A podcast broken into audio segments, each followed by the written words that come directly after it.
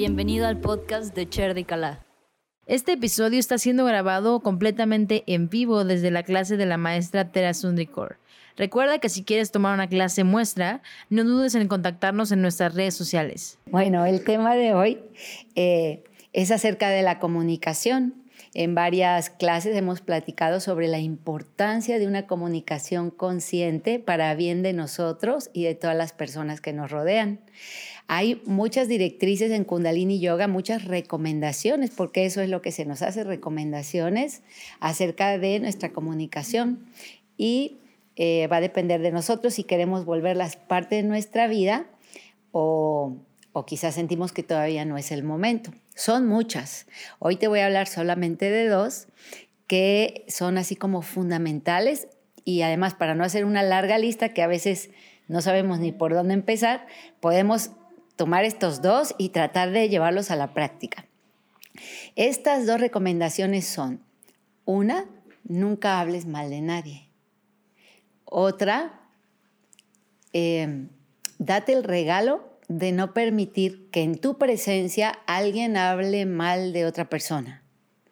¿Okay? Entonces son dos. Una es que yo cuido de no hablar mal de nadie y dos, cuido también que si yo estoy con una persona y esa persona me comienza a hablar de otra, algo que funciona muy bien, mira que yo trabajo en una institución con muchas personas eh, y a mí me funcionó desde la primera y es una recomendación del maestro Yogi Bayan.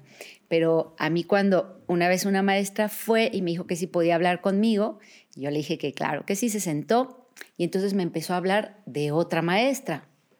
Y llevaba hablando apenas unas palabras cuando le dije, permíteme un momento.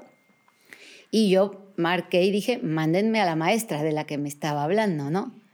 Y entonces yo le dije a esa persona que yo, a mí me gustaba mucho que cuando hablábamos de alguien estuviese presente esa persona, porque si no, se da mucho a que entonces tú y yo estamos hablando de una persona que está ausente y eso sería, si tú lo ves, como una falta de respeto para esa persona, a menos que estemos hablando cosas divinas de esa persona, ¿no? Pero si estamos hablando de lo que le falta, entonces la maestra se sintió en ese momento un poco agredida y me dijo, no, no, no, no, no, es que no es para que lea. Le dije, no, es que me encantaría que lo que me dices ella lo escuche para ver qué puede transformar, qué puede ajustar, si se está yendo tarde del salón, entonces ella lo tiene que escuchar, pues para que se deje de ir tarde y no te afecte y podemos hacer acuerdos y las cosas entonces se van a resolver. ¿Verdad? Porque si tú me dices a mí y luego si me dices, pero no le diga nada a ella, pues no se va a resolver nada, ¿no? Entonces eh, es importante. Y fue mágico porque de ahí nadie nunca fue a hablarme mal de nadie.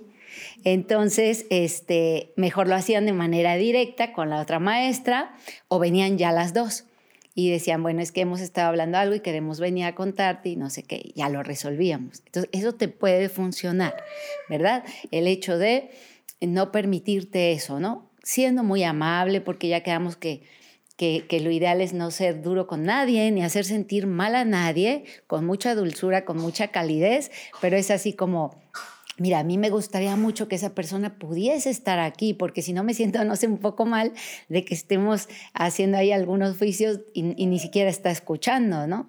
Entonces, puede funcionar. Eh, esto puede ser un tanto retador porque hablar de otra persona es como algo súper común. Nosotros no vemos, muchos de nosotros no alcanzamos ni siquiera a ver que pueda hacer algo que pueda afectar a esa persona y a los demás y a nosotros también, sino que como nuestros cuidadores lo hacían, mamá, papá, tíos, abuelita, la, la, la nana, lo hacían, pues nosotros aprendimos a verlo de una manera muy natural, especialmente si no se trata de una persona conocida. Es decir, tú llegas a un lugar y es muy común que estén hablando, por ejemplo, de una actriz, pero una actriz es un ser humano también. Y, no porque es una actriz tendríamos el derecho a estar indagando sobre su vida, ¿no? O el presidente, yo sé que a muchos no les cae bien, y, o cualquier gobernante, pero ¿qué nos da derecho de hablar mal de él? O sea, quizás si tú haces tu propia interpretación, y quizás tú decides no volver a votar por él, pero andar diciendo cuando a lo mejor nunca lo has visto en persona, no lo has podido vibrar, no sabes qué siente, qué hace, no sé, por poner un ejemplo, ¿no? Pero en general tendríamos que permitirnos no enjuiciar tanto a las personas, muchas veces es porque lo, por lo que otros nos cuentan, por lo que otros nos dicen. Entonces, a lo mejor te dicen así como, ten cuidado con esa persona porque le gusta robar, ¿no? Y entonces tú, a lo mejor a esa persona apenas la estás conociendo, pero desde lo que te dijeron, como nuestro cerebro está como programado para elaborar nuestro juicio, pues ya nos dicen eso y para nosotros es un ladrón. Y a la siguiente que lo veamos lo vamos a tratar bastante diferente de la primera vez quizás y lo vamos a ver como eso, cuando a lo mejor la persona que nos contó ni siquiera vio con sus propios ojos nada, sino otra le contó. Y podemos realmente afectar mucho a un ser humano este, por la interpretación de otra persona. Entonces, tendríamos que poner atención ahí. Yo te digo, es muy común porque hay hasta programas en la televisión que se dedican a eso. Imagina que personas se reúnen para estar hablando mal de otras personas. Y date cuenta, si alguien un día dijo algo malo de ti, ¿cómo te afectó? Porque somos seres sociales, ya hablamos, queremos ser aceptados, queremos pertenecer a un grupo y eso es muy, muy agresivo. Yo a veces pienso, ¿qué, qué sentirán ¿no? las personas de las que todos bromean ahí en, en el canal de televisión, en el programa? Digo, no es que lo vea, pero alguna vez yendo a visitar a alguien lo han tenido prendido. Yo no doy crédito a eso, porque digo, ¿cómo? ¿Por qué eso puede ser tan divertido? Y la persona seguro lo va a oír porque es un canal abierto, ¿no? Esa persona de la que hablan, esa actriz, esa, ese personaje público, y digo, realmente le ha de doler. Por mucho, hay gente que dice, a mí no me importa nada lo que digan de. Yo creo que eso, para llegar ahí hay que llegar a ser un super yogi, para que realmente no nos afecte, ¿no? Personalmente me sigue afectando. Quizás menos que antes, pero se siente feo. Entonces, eh, tendríamos que, ir hacia allá, ¿no? Pero cuidar eso. Si, alguien una vez dijo algo de mí y, yo me sentí tan feo, tan triste, ¿yo por qué le haría eso mismo a alguien más? Entonces, eh, porque en primer lugar nos hacemos mal a nosotros. O sea, ya si no se te antoja pensar en la otra persona, piensa en ti. Cuando tú dices algo, todo tu ser vibra en esa frecuencia de lo que estás diciendo porque cuando tú hablas también te estás escuchando y eso crea círculos que pueden ser virtuosos o viciosos, dependiendo si quizás si tú eres la persona que habla dulce, que habla lindo, que habla bien de los demás, sin adular tampoco, porque no hay que caer en eso, ¿no? Solo lo que siento y pienso.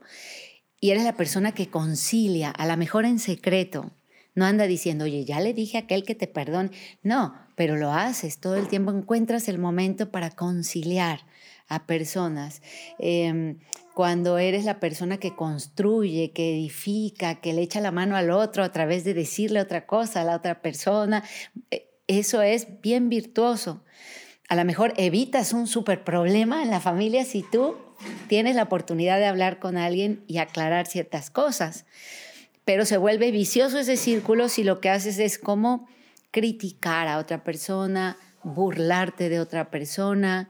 Em, a veces mm, sembramos semillas, ¿no? Y entonces en una persona y en otra y estamos provocando una guerra entre ellas. Y eso sería pues muy negativo, te digo, en primer lugar para ti, porque cuando tú hablas, cuando hablas viene desde aquí. Por eso cuando decimos sat, es en el ombligo, ¿no? Cuando hablamos hay un movimiento en el ombligo. Y em, entonces estás involucrando cuando hablas a tu cavidad abdominal, pero todo lo que hablas vibra en tu pecho, así que también ocupas la cámara de tu, de tu pecho y la craneal también. Todo eso se involucra cuando hablas. Y dependiendo lo que dices, estás vibrando, tu ser está vibrando en esa frecuencia, según lo que sea que estés diciendo. Por eso tan recomendable es canta mantras. Imagínate que estás Dios y yo, yo y Dios, somos uno, y se está impregnando todo. Y esto ya quedamos, está demostrado por el doctor Masaru Emoto, ¿no? Emoto, que, que cómo se, o sea, somos 72% de agua. Cada cosa que dices está formando en tu sistema acuoso, que es un gran porcentaje de ti, o mandalas perfectos de sanación o putrefacción, porque es lo que le pasa incluso al agua cuando, cuando las personas están hablando mal y todo, y el agua misma se, se afecta, tu agua se va a afectar. Entonces, a cuidar mucho, cuidar mucho lo que decimos, cuidar mucho lo que permitimos escuchar. Cuando estás en un grupo, a lo mejor va a ser difícil decir así como, a ver, pero quizás te puedes retirar, quizás puedes ser inteligente para cambiar el tenor de la conversación y empezar a hablar de otra cosa. Puedes hacer pedidos. Personalmente, en un grupo que amo mucho recientemente, me atreví a hacer un pedido y desde ese día ya nadie está hablando mal de otros y me siento súper bien. Porque decían, pero qué aburrido. ¿No? Entonces, ¿de qué vamos a hablar? Me dijeron, ¿no? Yo dije, pues es que hay temas y lo hemos logrado súper bien, ¿no? Y entonces eso es bien bonito. Va a haber grupos que no van a querer y, y no te van a invitar y también lo aceptas con mucho amor. Porque, pues, pasa también, pero te van a empezar a invitar a lo mejor en otros. Entonces todo tiene ahí su acomodo. Entonces, si esto te hace sentido, esto que te digo, y de repente dices, pues sí, puede funcionar, ¿verdad? Para mi bien y el de los demás, que yo siga estas dos directrices de no permitirme hablar mal de otra persona ni permitirme escuchar mal de una tercera. Entonces, pues intenta ponerlo en práctica y eh, esta técnica, Kundalini Yoga, también te ayuda. Porque, por ejemplo, la crilla que hoy vas a hacer es una crilla que trabaja con tus glándulas superiores, pineal y pituitaria. Y cuando tus glándulas están sanas, o sea, por ejemplo, la glándula pineal es como tu tercer ojo, que se habla mucho del tercer ojo, en India hasta te lo pintas para recordar que está ahí o para... Entonces, em, eh, no es que se te va a abrir aquí un ojo para ver, simplemente es desarrollar la mente neutral que te permite no irte hacia tu mente negativa y ver todo terrible, ni tampoco te permite ir completamente a la positiva de que todo va a estar bien, no pasa nada, aviéntate sin paracaídas, pues no. Entonces, ese tercer ojo es una neutralidad, es la mente yogi, es la mente que te permite quizás inhalar profundo antes de lo que vas a decir, darte un segundo para pensar qué vas a decir, porque Yogi Bayan decía que Dios vive en la punta de tu lengua y que puedes crear toda la divinidad que quieras o puedes destruir terriblemente pues todo con ese poder divino. Entonces, sí, nuestros antepasados lo dijeron, sé impecable con tus palabras, ¿no? Eh, tu lengua es un arma sumamente poderosa que tú sabes si la usas para edificar, para construir, para sanar este planeta, que en donde ya de por sí hay mucha violencia, pero tú no te vuelvas parte de esto, o si, si tú la ocupas realmente para sanar a otros, para aliviar a otros, para consolar a otros con ese poder de tu lengua. Entonces, eh, cuando tú logras eso, te va a pasar que si tú eres muy neutral y muy divino, pues lo que vas a ver en los demás va a ser eso. ¿no? Yo recién estoy leyendo un libro de, de, un, de una Swami que es Ama, la de los abrazos. Es una Swami, no sé si has escuchado de ella, pero que ella lo que hace es que abraza a toda la gente, ¿no? Y con un amor, o sea, estoy leyendo su historia, es que ella ama a, a cualquiera, al violador también, ¿eh? A todos, a todos, porque puede mirar que tienen, un, o sea, que tienen una historia atrás que pudieron haber sido víctimas de muchas cosas, bueno, víctimas entre comillas, porque ya creamos que eso no existe, pero tantas eh, eh, cuestiones que pudo haber vivido una persona para llegar a hacer eso y su corazón tan compasivo, amaba por igual a todos y veía la divinidad en todos, en todos. Entonces, hoy día a mí me ha llevado mucho tiempo realmente entenderlo, pero ¿qué diferencia hay entre la prostituta de la esquina en la noche y, por ejemplo, esta maestra de yoga. No hay ninguna. Ella es un alma divina y yo también. Solo que a, mí mis circunstancias en esta encarnación me llevaron a esto. Mi papá ya tenía un centro de yoga cuando yo nací, hace 50 años. O sea, qué, qué, qué, qué cosa tan magnífica. Hice nada. Nací ahí. Y ella nació en otra situación, solo eso. El alma escoge. El alma escoge qué viene a experimentar. Y entonces todas sus circunstancias la llevan a experimentar eso que necesitaba aprender. Entonces, si lo vemos así, todos somos exactamente iguales. Exactamente. Nuestra esencia es exactamente igual. Claro, muchas filosofías hablan de que si tú haces actos piadosos en una vida, te, te, toca una vida linda es cuestión de ir avanzando y creciendo, ¿no? Si tu corazón es muy generoso, tú das mucho, vas construyendo encarnaciones más amables. Pero seguro que alguien, por ejemplo, alguien que puede estar muy elevado espiritualmente, pero muy juicioso, a lo mejor en una encarnación elige venir como la prostituta para ver qué te llevó ahí. Entonces, eran tus circunstancias y te tocó estar ahí y te vuelves súper compasivo de decir, claro, es cierto, es cierto así. Y amas a todos por igual, sin juicio. Al contrario, es así de que pasas y en vez de decir, perdularias que están aquí son sacando a los hombres, es así como, wow, o sea, duele a veces, ¿no? El que, que habrá llevado a este ser a estar ahí. Y no ha de ser fácil ese trabajo, ¿no? Y quién sabe cómo la estarán pasando y es así como elevo una oración para que los caminos se abran para que y que pueda salir de ahí, ¿no?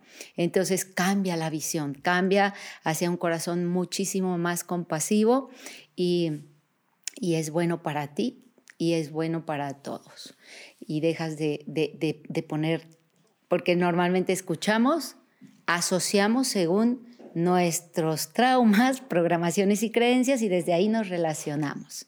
Y esas programaciones pueden ser muy eh, contaminadas y puede ser la palabra por todos nuestros ancestros o que los cuidadores y lo que hayan pasado. Y entonces hoy día vas en la calle y ves a alguien que mete la mano y ya sientes que te va a sacar un arma y no, tenía frío, ¿no?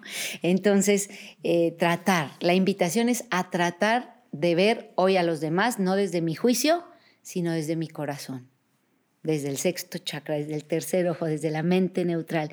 Y piensa solo un instante en cuántas personas tú puedes tener súper enjuiciadas ahorita, que hasta dices, ni cómo ayudarlo, está perdido, ¿no?